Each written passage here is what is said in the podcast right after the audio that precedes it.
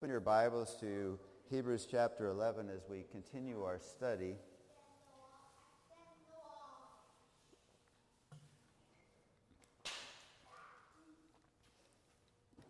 I am blessed in so many ways, and if, if I don't start with that in the morning, God reminds me pretty quickly. To start with that, I uh, was blessed yesterday to see a, group of human beings fall into place without really any coordination or instruction to, to reach out to our community. Um, and that was a great experience.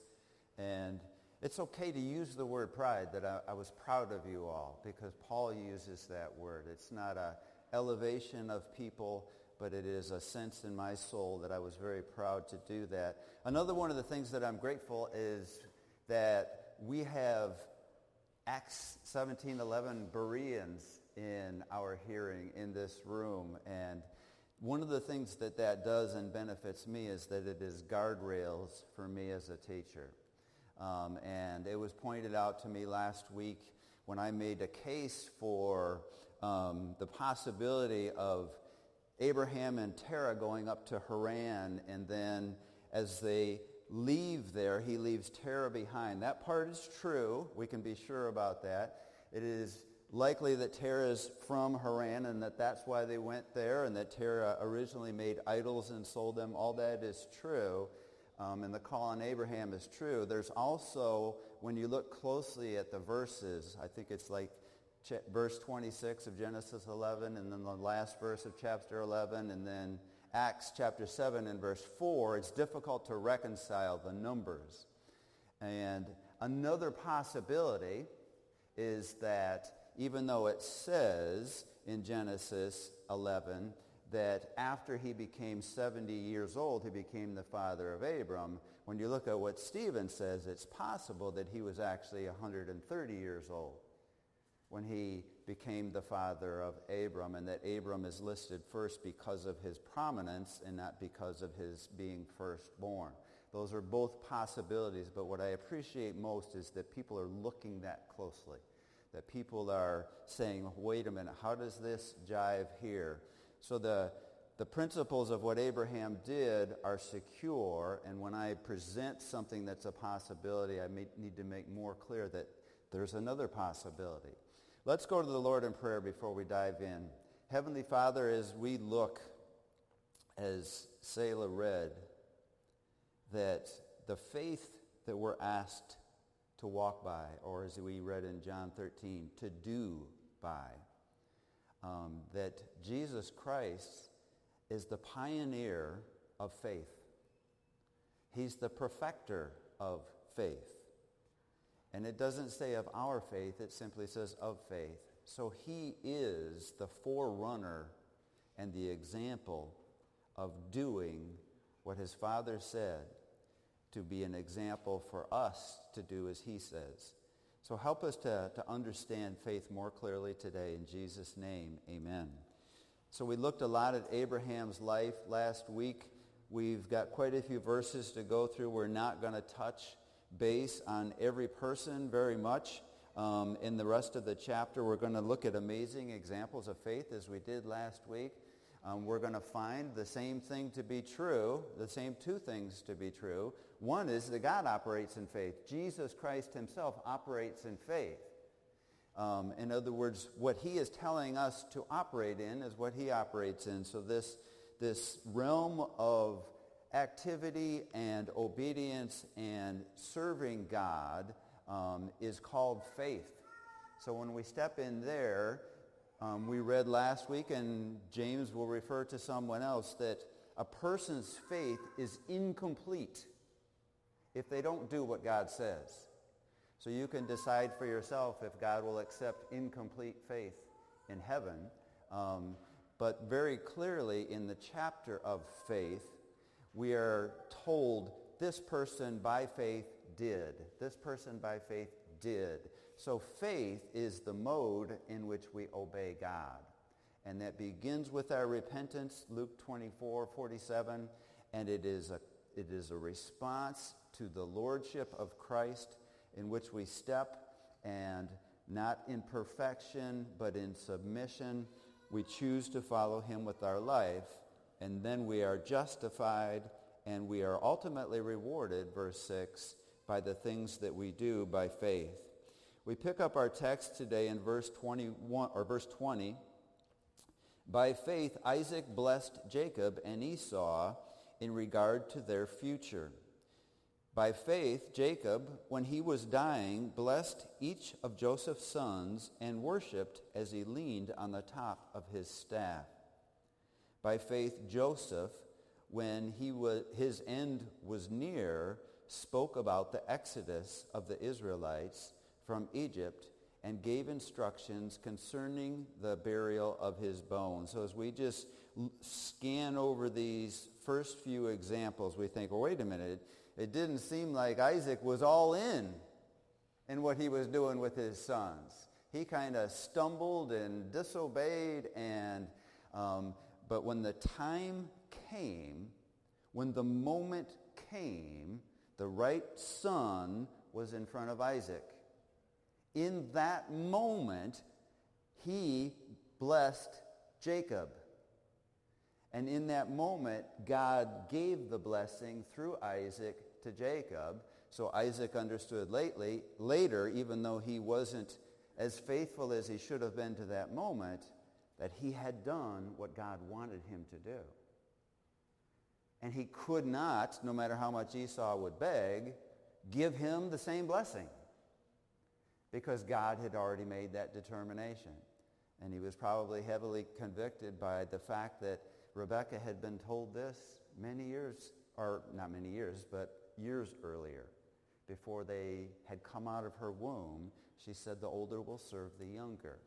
Jacob being the younger of the twin brothers and Esau being the older. We see Jacob being referred to, and we're going to look at this um, in a moment. By faith, Jacob, when he was dying, blessed each of his sons and worshiped as he leaned on the top of his staff. So Jacob is 147 years old. He's been in Goshen now for 17 years, and he is dying, and he is, you can just picture him barely able to stand, leaning on his staff, having each son paraded in front of him, and God spoke through him into the life of each son. So we see a description of his boys, if you want to say that, but we also see the future being told through each of his sons. And Jacob, like Isaac, is speaking for God. He is prophesying over his sons, and he is telling the future as he is doing that. And then Joseph, we see that by faith, at the end of Joseph's life, which we will look at that a little bit too, he actually prophesied the Exodus. So from the time Jacob at 130 years old came to Goshen to the time that they would leave was 400 years. And Joseph prophesied that, and he demanded of his body, his bones, to be buried in the promised land. So let's turn to Genesis 49 and look at some of these examples of faith. In Genesis 49, this is Jacob is a little bit more in tune with God than his father was. So his father says he's going to bless his sons because he's about to die. He doesn't die for many, many years after that. Jacob knows he's about to die here. As I said, he's 147 years old. Um, we, we are told that earlier before he blesses his sons. And we're going to pick it up in verse 9 as his son, Judah, comes before him. He would have had his made physical contact with him, leaning on this staff and saying to Judah, You are a lion's cub, Judah.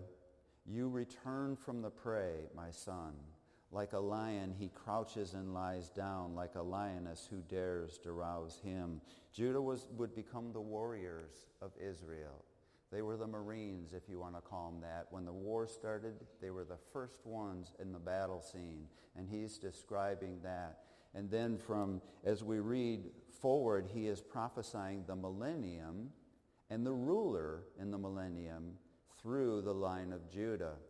Verse 10, the scepter will not depart from Judah, nor the ruler's staff from between his feet, until he to whom it belongs shall come, and the obedience of the nations shall be his. So when we go into the time of judges, someone who's lesser known, the first judge of Israel is Othniel, who is from the tribe of Judah.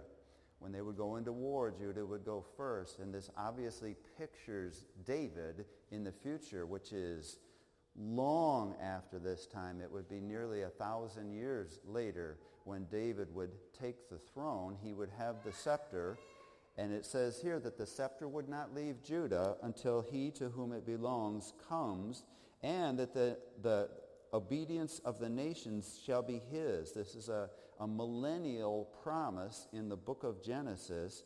Verse 11, he will tether his donkey to a vine, his colt to the choicest branch. He will wash his garments in wine, his robes in the blood of grapes. His eyes will be darker than wine, his teeth whiter than milk. This is a, a figurative picture of the millennium, that the, the, the, the wine which is promised throughout, like Jeremiah and other places, that the abundance of Israel in the millennium is going to be so rich. Remember when they went into the promised land and, and they had just a few grapes and two men could barely carry them? That's going to be what the millennium is going to be like. And they're going to have so much wine that they're going to use the wine for laundry detergent to wash things. And this, this picture of these, these dark Jewish eyes with the white showing clearly is the opposite picture of these undernourished trapped in Jerusalem people in 586 AD, they were gaunt and skinny and their, their skin would have been turning yellow, but it talks about this richness, this boldness, this picture of health that is describing the millennium. Turn to Genesis chapter 50. In Genesis 50, Joseph is abducted when he's 17 years old. He never does anything that we know of. I'm sure he was a sinner like us, but he never, there's no record of Joseph doing anything that sinned against God. And this 17-year-old boy is sold as a slave by his brothers. He is a slave in Potiphar's house. He goes from there to prison. And at the age of 30, which I don't think is a coincidence because that's the age David becomes king, that's the age Jesus begins his ministry. 30 is a significant number in that way. At the age of 30, Joseph becomes the prime minister of Egypt. He is the man in charge in Egypt. So by this time, um, in Genesis 50, Joseph is 56 years old now. So it's been 26 years that he has been prime minister of Egypt. We look in um, verse 16. So they sent word to Joseph saying, your father left these instructions before he died. I just want to catch you up a little bit here. What has happened is after Jacob blesses his sons, he dies. And everybody but Joseph calls a meeting, a, a secretive meeting. And in that meeting, they decide, you know, Joseph could retaliate. Let's tell him that dad said, now, when I die, don't harm these boys, but I want you to forgive them. And they come to Joseph with this ruse, and they're telling this elaborate story of everything, how Jacob told them that you should actually bless your brothers and, and not retaliate against them. And they say in verse 16, they sent word to Joseph saying, Your father left these instructions before he died. This is what you are to say to Joseph. I ask you to forgive your brothers the sins and the wrongs they committed in treating you so badly. Now please forgive the sins of the servants of the, of the God of your father. When their message came to him, Joseph wept. Joseph knows Joseph is so in tune with God, it is like they're connected on the internet. And it breaks his heart that, he, that they would have to think that he would harm them. Verse 18, his brothers then came and threw themselves down before him, which is a prophecy Joseph made at 17. We are your slaves, they said. But Joseph said to them, Don't be afraid. Am I in the place of God? You intended to harm me. This is one of my favorite verses in the Bible. But God intended it for good to accomplish what is now being done in the saving of many lives. So then, don't be afraid. I will provide for you and your children, and be reassured. And he reassured them and spoke kindly to them. Drop down to verse 26. So Joseph died at the age of 110. So we're at 1805 BC if you're interested. And after they embalmed him, he was placed in a coffin. What he had asked before is for his body to be taken to Canaan, to this specific burial ground that comes back to Abraham. And they do that when 400 years from Jacob coming there, so it would be 400 years minus 17 from this moment right here, um, Joseph tells them to do that as he prophesies the Exodus. Turn back to Hebrews. You can stay close there. We're going to be in Numbers next. But in Hebrews chapter 11, verses 23 through 28, the two prominent men most mentioned in Hebrews 11 are Abraham and Moses for good reason.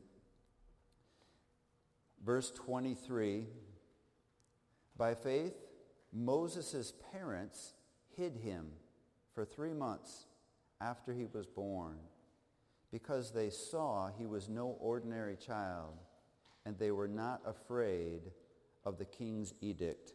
Were they scared? Probably. Did they, did they know that this would go through and God's plan would go forward? Probably not. But their fear was only directed vertically. The fear of the Lord is the beginning of wisdom. So Jochebed and Amram only feared upward. And because of that, they took this child, which I'm sure every mother in some sense says, my child is no ordinary child. Um, so I don't know how much they knew as far as spiritually that that was true, but it is mentioned by Paul, so it is significant. Verse 24, by faith Moses, when he had grown up, refused. There's insight here that we don't get as clearly from Exodus. He refused to be known as the son of Pharaoh's daughter. He chose to be mistreated along with the people of God rather than enjoy the fleeting pleasures of sin. He is positioned in as hard a place in Egypt as you could be positioned. I don't know how many times this shows up in our lives, but the more people have, the less likely God has a place. The more people have their wants met, the less their need seems to be God. Moses had everything. He was being shaped to be Pharaoh over Pharaoh's son because he thought that this was his daughter's son. And we have insight from Paul here that Moses chose to be mistreated. He chose to align himself with Abraham and his descendants.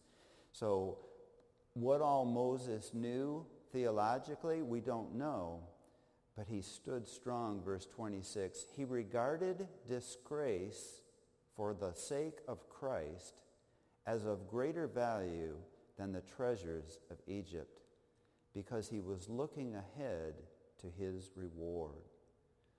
Moses was resolved. He didn't step into Midian and then step back into Egypt. He stepped into Midian and God shaped him as a shepherd for 40 years. He's 80 years old when he goes back to Egypt, when he tells Pharaoh, let my people go. And the resolve that is there and the insight here that Moses, I'm sure, knew that the theophanies, the visuals of God, seeing God walk as Moses is looking behind him, God hides Moses' eyes so he can only see what is left behind, which is really what we see when we look at creation, when we look at the, the, this cloud of witnesses that Selah read about, these people who have stepped by faith for many years, Moses knew Christ. He knew the angel of the Lord as the Son of God and the future Messiah. And in, Gen- or in John chapter 5, Jesus makes crystal clear that Moses knew who Jesus was. He wasn't Jesus yet, but Moses knew that the person he was communicating directly with, like no human being in history, was the Messiah. Verse 27, by faith he left Egypt, not fearing the king's anger. Was he scared? You read Exodus, it sure sounds like it. Was he fearing Pharaoh more than God? No, he was not. He persevered because he saw him who was invisible. And that's the cleft of the rock where he was. And he appeared to Moses as he walked past him, which incidentally, if you look closely at the Gospel of Mark, it says, as Jesus was about to pass by them, he said, it is I. In other words, I am, which is what he told Moses from the burning bush. So those words would have really ringed in the apostles' ears. Um, verse 28, by faith he kept the Passover and the application of blood so that the destroyer of the firstborn would not touch the firstborn of Israel. And the destroyer, Moses tells us in Exodus, was actually Jesus, the Son of God. Turn to Numbers chapter 12. We're going to do a little bit of reading to understand the uniqueness of Moses.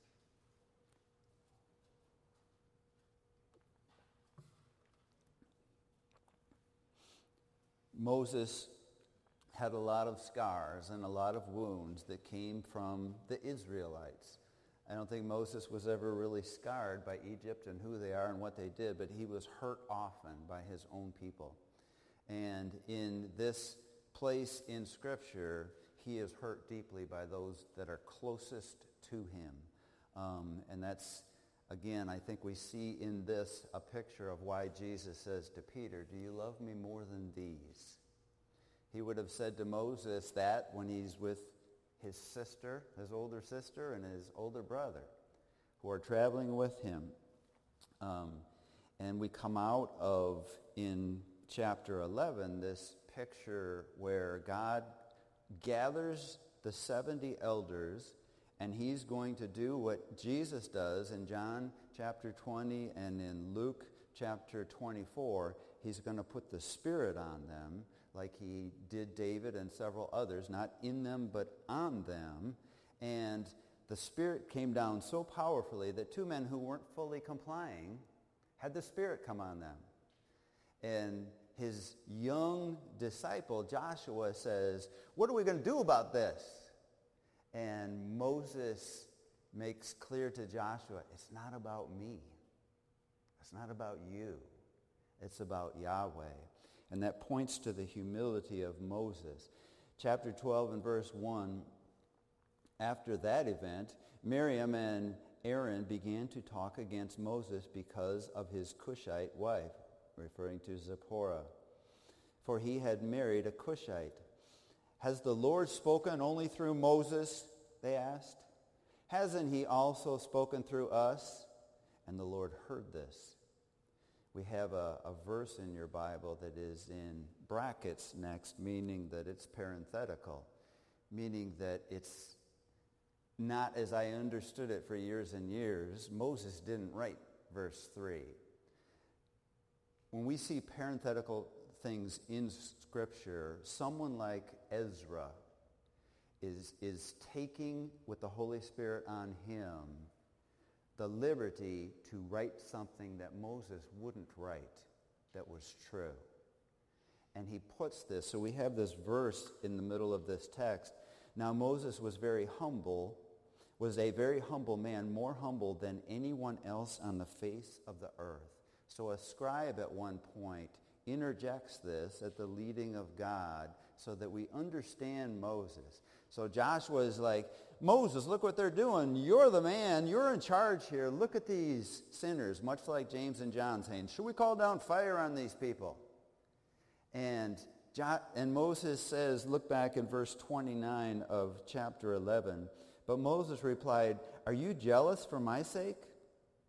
I wish that all the Lord's people were prophets and that the Lord would put his spirit on them. So the same person who refused wealth and riches and chose to be mistreated and is looked up to by Joshua as the man under Yahweh.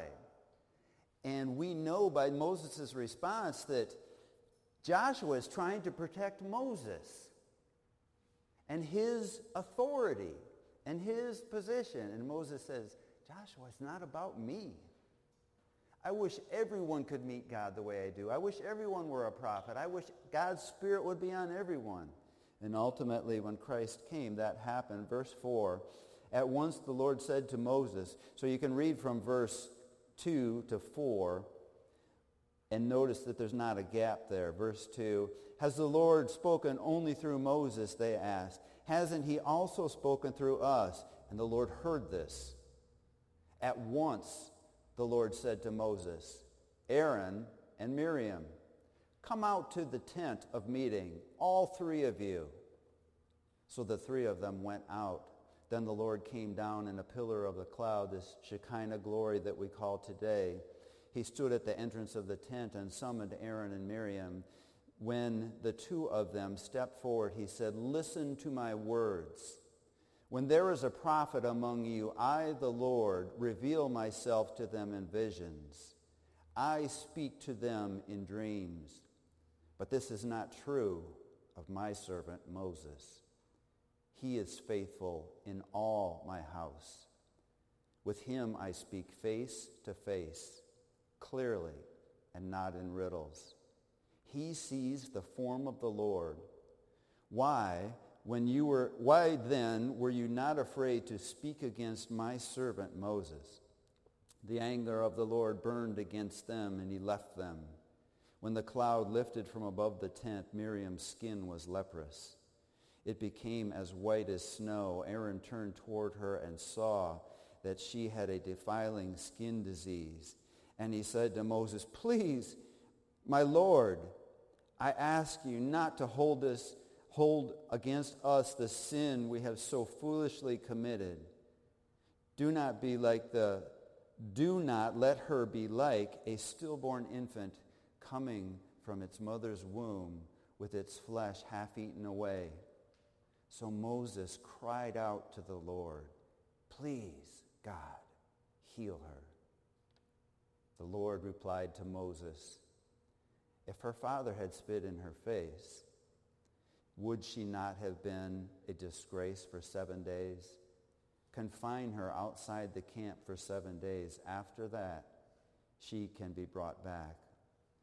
So Miriam was confined outside the camp for seven days, and the people did not move on until she was brought back. I, be, I would venture to say that was a long seven days.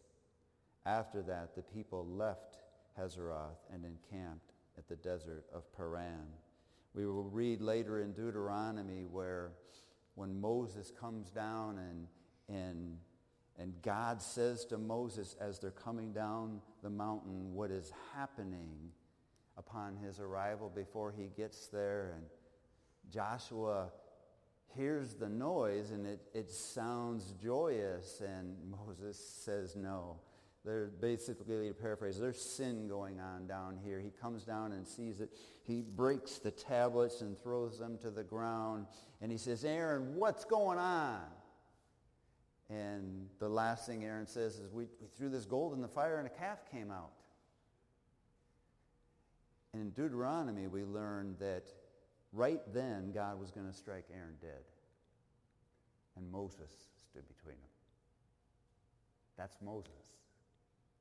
That's this most humble man on the face of the earth saying, it's about him. And he stood and saved Miriam's life from leprosy and Aaron's life from being struck dead. And he was, we're, we're learning what the point is here. This is why God chose Moses. Moses had a hard life.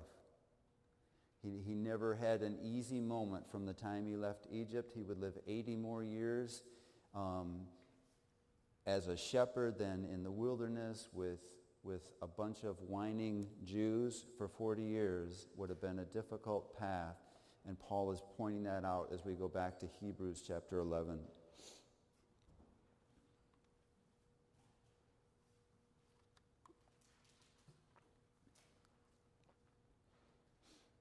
In verses 29 and 30, Israel is corporately chosen, as I've said before. It is different um, than God dealing with Moses or Abraham as, as followers of Christ. He would, uh, he would deal with Israel always.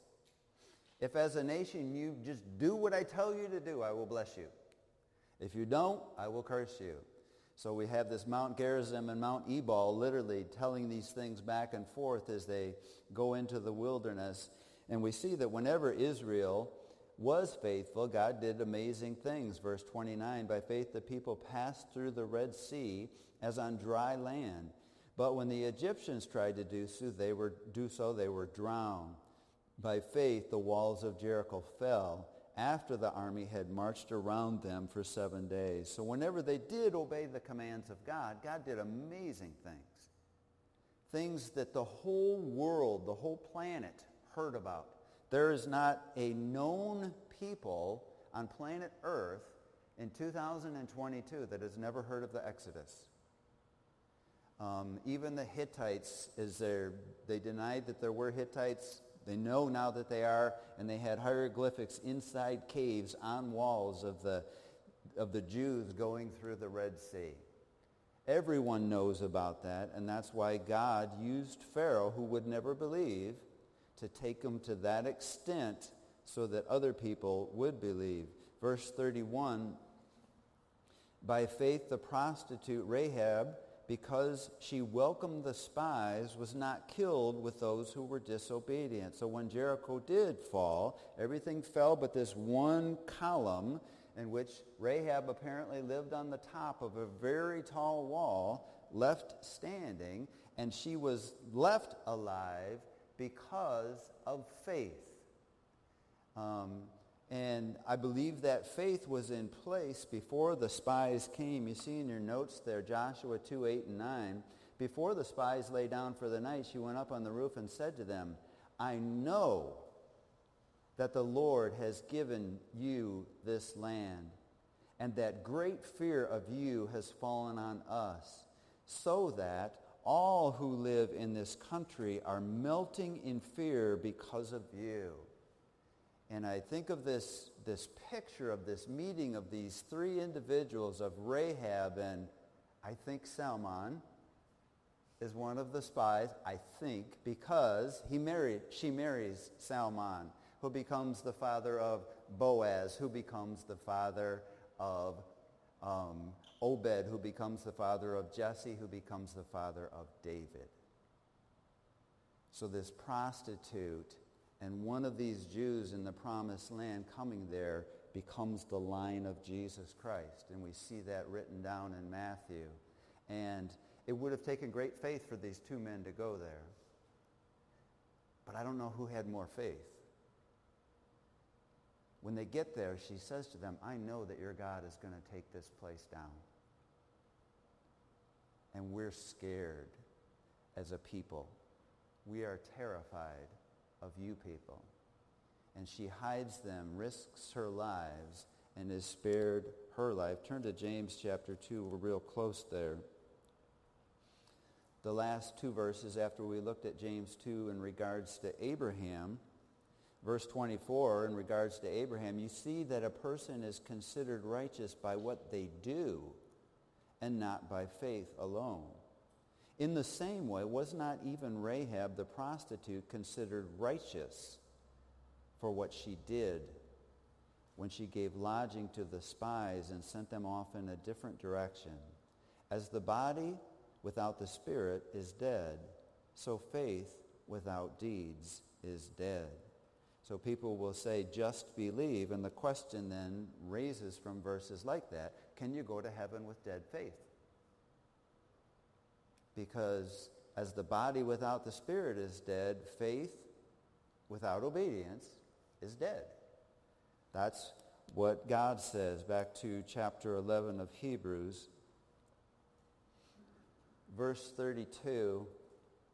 We have a lot of people here and a lot of names that were faithful, and there are a lot in the Old Testament that aren't listed here.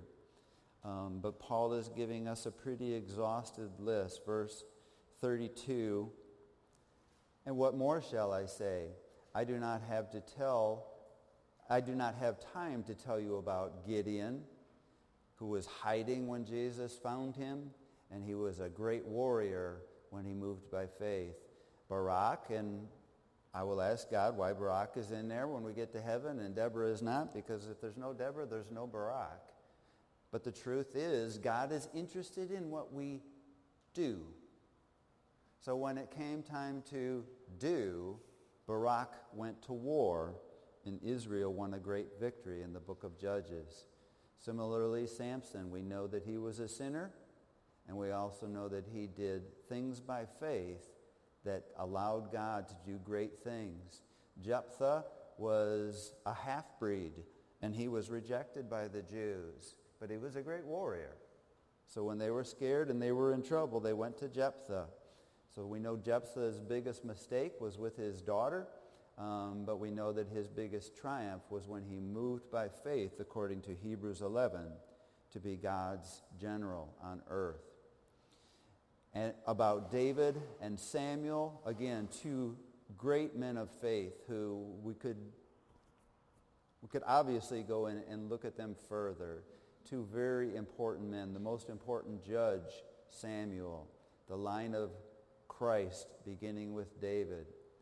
Verse 33, who through faith conquered kingdoms, that would include David, administered justice, that would include Joseph, that would include Daniel, who was the prime minister of Babylon and Persia, and gained what was promised, who shut the mouths of lions, not hard to figure out who is in that group, quenched the fury of the flames.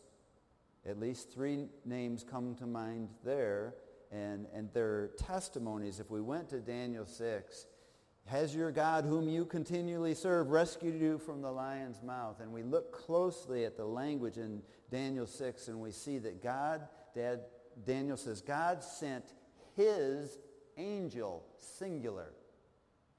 That Jesus Christ pre-incarnate, went into the lion's den and shut their mouths. How did Jesus do that? By faith. Whose? His. Why did he do it? Because of Daniel's faith. Daniel didn't know he wasn't going to be eaten alive, but he knew who God was. When Nebuchadnezzar said to Shadrach, Meshach, and Abednego, I, you have to acknowledge me as your ruler and your authority. No, we don't. You can burn us in the fire. God can rescue us from the fire. But even, even if he does not, he's God. And their faith rescued them from the fire. And as we read on, we'll see that is not always the case. It is not always God's will to rescue. So verse 34, quenched the fury of the flames and escaped the edge of the sword um, someone like Jeremiah when Nebuchadnezzar finally in 586 BC and even before that takes down Jerusalem, Nebuchadnezzar knows from God, leave Jeremiah alone. And he does. And Jeremiah lives out his days in Jerusalem. So he's another one who escaped the sword. They didn't all escape the sword, but some of them did. And according to this, when they did, they did it by faith whose weakness was turned to strength and who became powerful in battle and routed foreign armies. So weakness became strength. Think of the Apostle Paul. My grace is sufficient for you, for when in your weakness uh, my power is most evident. Verse 35, women received back their dead, raised to life again. There were others who were tortured refusing to be released so that they might gain an even better resurrection. And we'll look at that in the last verse. But for now, let's look at these, some of these women. Go to 1 Kings who received back their sons. There's stories of Elijah and Elisha, and um, these two examples mirror each other very much.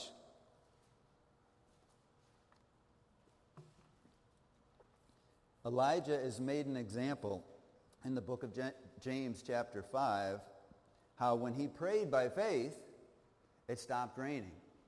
When he prayed by faith, it rained again. When he called down fire from heaven, fire came down from heaven.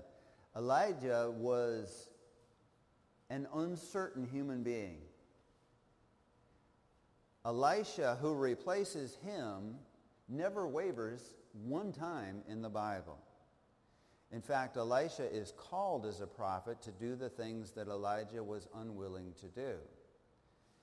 But Elijah is an awesome example because the type of person Elijah was, when he, whenever he obeyed God, God did great things. Um, so the stories are similar. They, they're in foreign territory. They, they find a widow um, or, or a woman, I should say, whose, whose womb is closed. And we forget about these women when we think about Sarah and Hannah and Rebecca and Rachel and Elizabeth and others. Um, but these stories are very similar. So we'll look at Elijah's story a little bit in chapter 17 of 1 Kings. And we pick it up in verse 20. Verse 19, we'll start there. Elijah, give me your son, Elijah replied. What has happened here is she finally has had a son and an only son, and now her son is dead. And Elijah is feeling just like the woman is here. Why, why, God? Why has this happened? Give me your son, Elijah replied. He took him from her arms, carried him into the upper room where they were staying, and laid him on his bed. Then he cried out to the Lord, Lord my God, have you brought tragedy even on this widow I am staying with by causing her son to die? But then he moves by faith. Then he stretched himself out on the boy three times and cried out to the Lord, Lord my God, let this boy's life return to him. The Lord heard Elijah's cry, and the boy's life returned to him, and he lived. Elijah picked up the child and carried him down from the room into the house. He gave him to his mother and said, Look, your son is alive. Then the woman said to Elijah, Now I know that you are a man of God and that the word of the Lord from your mouth is truth. Turn to 2 Kings in a very much parallel story years later with Elisha. He is a man of resolve that is uncommon even to the Bible. We never see him waver one time in the Bible. He begins his ministry, we hear of the chariots of fire, by saying to Elijah, before you go up, because God's already told Elisha he's going up, he says, I want, I want a double portion of the Spirit that's on you. I want twice as much of the Holy Spirit, Elijah, as is on you. And so Elijah says to God, should I, what's the deal here? And, and he finally tells Elisha, he says, if you see me go up, you will have a double portion of my spirit. So he sees these chariots of fire take Elijah up to heaven, and he knows immediately. There is so much Holy Spirit on Elisha that that when he dies, they throw him in wartime into this cave, and, and some Moab, Moabite bandits go in there, and they're taking a dead body, and they set it down next to Elisha's bones, and it touches his bones, and the man comes back to life. So the, the, the spirit on earth during Elisha's time, um, everywhere Elisha would have gone, people would have known, as that woman said to Elijah, that God is working through him. So in 2 Kings chapter 4, if we go, we won't do a lot of reading here, but in verse 16, he does with her what God did with Sarah. He says to this woman, about this time next year, Elisha said, you will hold a son in your arms. That's what God told Sarah. And this woman is like Sarah's initial reaction, like, come on. I'm an old woman. I've never had a child. Um, please don't get my hopes up like this. We're just kind of skimming through the story. Verse, um, uh, we'll read on from verse 16. No, my Lord, she objected. Please, man of God, don't mislead your servant. But the woman became pregnant, and then in the next year, about the same time, she gave birth to a son, just as Elisha had told her. The child grew, and one day he went out to his father, who was with the reapers. He said to his father, My head, my head. His father told the servant, Carry him to his mother. After the servant had lifted him up and carried him to the, his mother, the boy sat on her lap until noon, and then he died. She went up and laid him on the bed of the man of God. They had a special room for Elisha to stay whenever he was there. The man of God then shut the door and went out.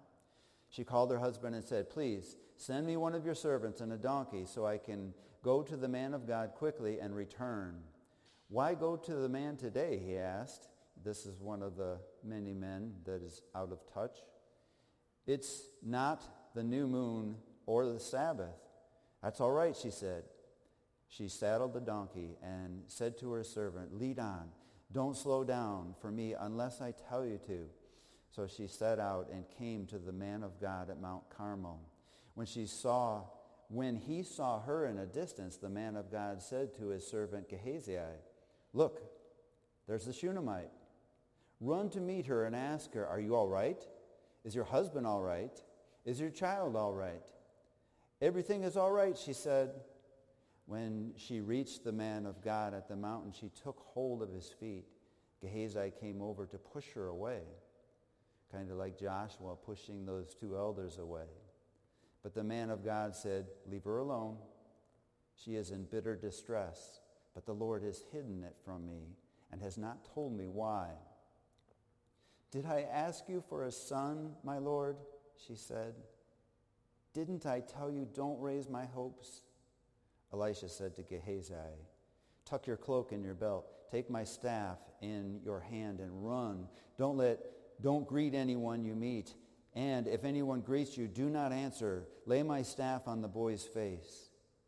But the child's mother said, As surely as the Lord lives, and as you live, I will not leave you. This is exactly what Elisha did with Elijah when he was going up to heaven. I will not leave you. So he got up and followed her. Gehazi I went ahead of him and laid his staff on the boy's face, but there was no sound or response. And this is, I believe, because of her faith, not because of God's unwillingness to do that. So Gehazi went back to meet Elisha and told him, the boy is not awakened. When Elisha reached the house, there was the boy lying dead on his couch. He went in, shut the door on the two of them, and he prayed to the Lord. Then he got on the bed and lay on the boy, mouth to mouth. This is an interesting picture here with the boy spread out and him laying literally mouth to mouth, arm to arm, every body part. Then he got on the bed and lay on the boy, mouth to mouth, eyes to eyes, hands to hands. As he stretched himself out on him, the boy's body grew warm. Elisha turned away and walked back and forth in the room. Then he got on the bed and stretched out on him once more. The boy sneezed seven times and opened his eyes. Elisha summoned Gehazi and said, Call the Shunammite. And he did. When she came, he said, Take your son. She came in, fell at his feet, and bowed to the ground. Then she took her son and went out. Let's go back to Hebrews. That sounds like a, a fictional story. Just walk through that story as the woman, as Gehazi, as her servant, as the husband, and what a, what an amazing picture of the grace of God that followed those two prophets wherever they went. And Jesus will say in the Gospels, you know, in Luke chapter 4, Jesus pulls open Isaiah and says, the Spirit of the sovereign Lord is upon me to, um, to paraphrase, to uh, uh, anoint and heal the sick and to spread the gospel in the year of the Lord's favor. And they're like, man, this is amazing. No one has ever taught like him. And then he says, you know what? There were plenty of widows in Israel, but I had to, I had to, to bring someone back to life in Zarephath because there were no women in Israel who had faith like her. Then they took Jesus and tried to kill him. Within a, probably a 10-minute span, telling them from Isaiah, I'm him. I'm the Messiah. I'm who Isaac or Isaiah is talking about. And they're amazed. And then he says, you people don't have faith. And they try to kill him. Back in Hebrews chapter 11, we pick it up in verse 36. Some faced jeers and flogging and even chains and imprisonment part of Paul's personal testimony as he's writing this. They were put to death by stoning. Those would have been hard words for Paul to write because he would have remembered vividly Stephen and, and his role in that. So they were put to death by stoning. It's interesting, Stephen wasn't saying, Lord, rescue me from the rocks. He's saying, Lord, forgive these people. They don't know what they're doing and he sees Jesus standing in heaven. The one time we see him standing before Revelation in heaven, and he's greeting his servant. I think he is standing, there. I don't want to be wrong about that, but he's greeting his servant, Stephen, and welcoming him home. So they were put to death by stoning. They were sawed in two. Um, John lived until the turn of the century. And James, his brother, in Acts chapter 12 and verse 2 was sawed in two. It says he was killed with the sword. They were killed by the sword. They went about in sheepskins and goatskins. So apparently already by Paul's time in the Roman Colosseums, they would skin a goat and they would sew it on a Christian and tie their hands and they would send them out and they would turn lions loose. And it says here that these people died by faith. That their faith didn't change. Verse 38, or I didn't finish verse 37. They went about in sheepskins and goatskins, destitute, persecuted, and mistreated. The world was not worthy of them. They wandered in deserts and mountains. You think of Elijah and Moses there, living in caves and in holes in the ground. These were all commended for their faith yet not one of them received what had been, prom- what had been promised. For since, and look closely at this verse, since God had planned something better for us, the church, so that only together with us would they be made perfect. So we are, as we turn to Romans chapter 8, we are the first fruits of the resurrection. Paul is the, the teacher of that. And he explains that in 1 Corinthians 15, and he's explaining that in Romans chapter 8. What Paul is explaining here in a broad sense is before he created Adam, he knew he was going to give free will. He knew his son was going to die, 1 Peter 1.20. And his plan was to redeem those who followed his son. And in that plan, the first fruits of the resurrection would be the church. And that plan of resurrection was for everyone. So these people who are being described as having great faith are brought into what the church um, is going to experience first, and that's the first fruits of the indwelling of the Holy Spirit, the first fruits of God's plan of salvation, and the first fruits of the resurrection. That's why the rapture precedes the resurrection of the Old Testament saints. So we pick it up in verse um, 22. Paul says, We know that the whole creation has been groaning as in pains of childbirth right up to the present time. Not only so, but we ourselves, we the church, we believers in the church age, who have the first fruits of the Spirit. And in the, the Greek, it's really describing two things. Holy Spirit didn't used to be capital in there. I hope it is in your Bible because it is to be. It's the first fruits of the Holy Spirit. We are the first ones to be indwelt by the Holy Spirit. Nobody before the church was indwelt. They would have the Spirit on them and then off of them, but never indwelling. And then we are the first fruits also of the plan of redemption and the first fruits of the resurrection. So he says in verse 23, not only so, but we ourselves who are the first fruits of the Spirit, groan inwardly and wait eagerly for, for our adoption to sonship, the redemption of our bodies. For in this hope, we talked a lot about hope in Hebrews chapter 6, we are saved. But hope that is seen is no hope at all. Who hopes for what they already have? But if we hope for what we do not yet have, we wait for it patiently. So in the, the, the Greek word here, when we see wait eagerly in verse 23, um, the, the Greek word means expect fully. There's no doubt. You're going to be resurrected. So Paul says in Hebrews that none of these people in chapter 11 received what was promised.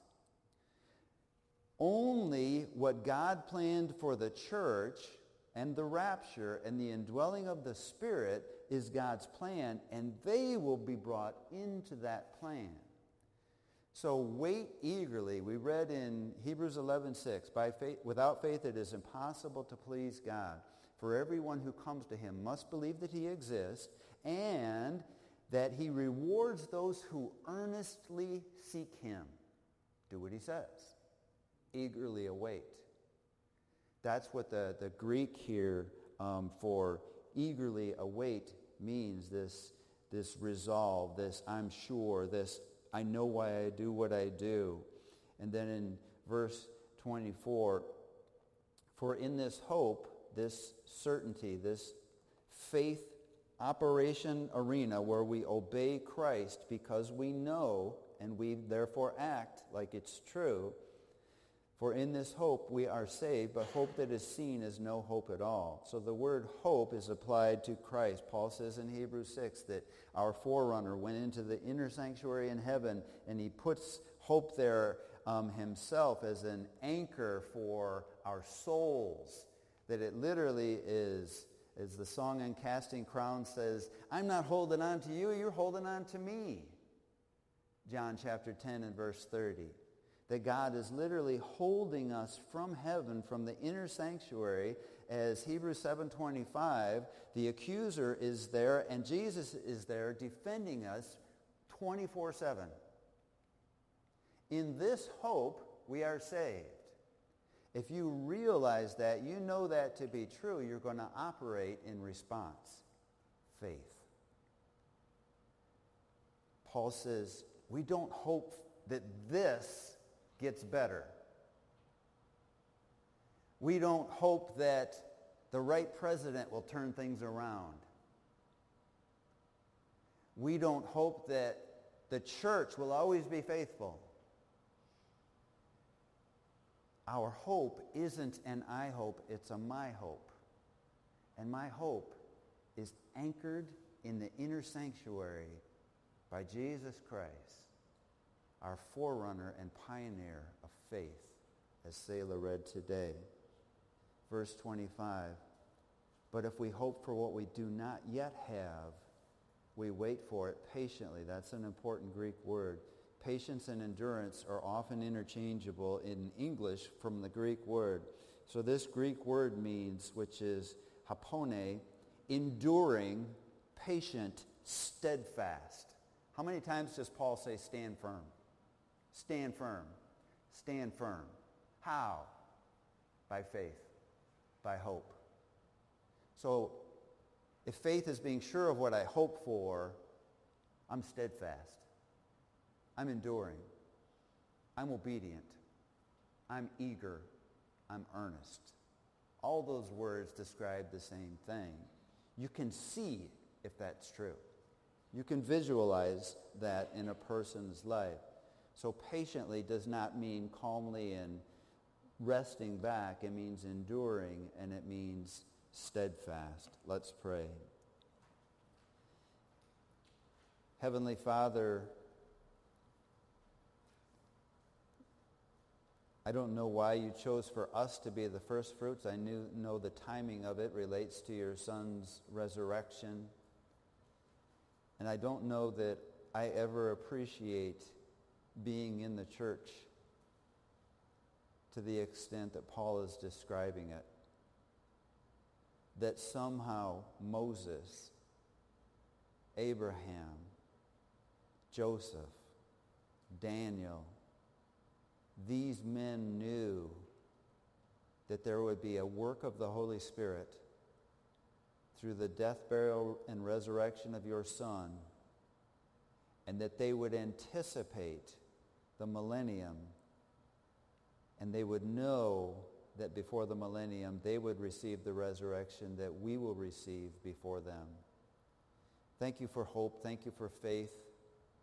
Thank you that love will pr- precede and exceed them all one day soon when we actually have what today we hope for. In Jesus' name, amen.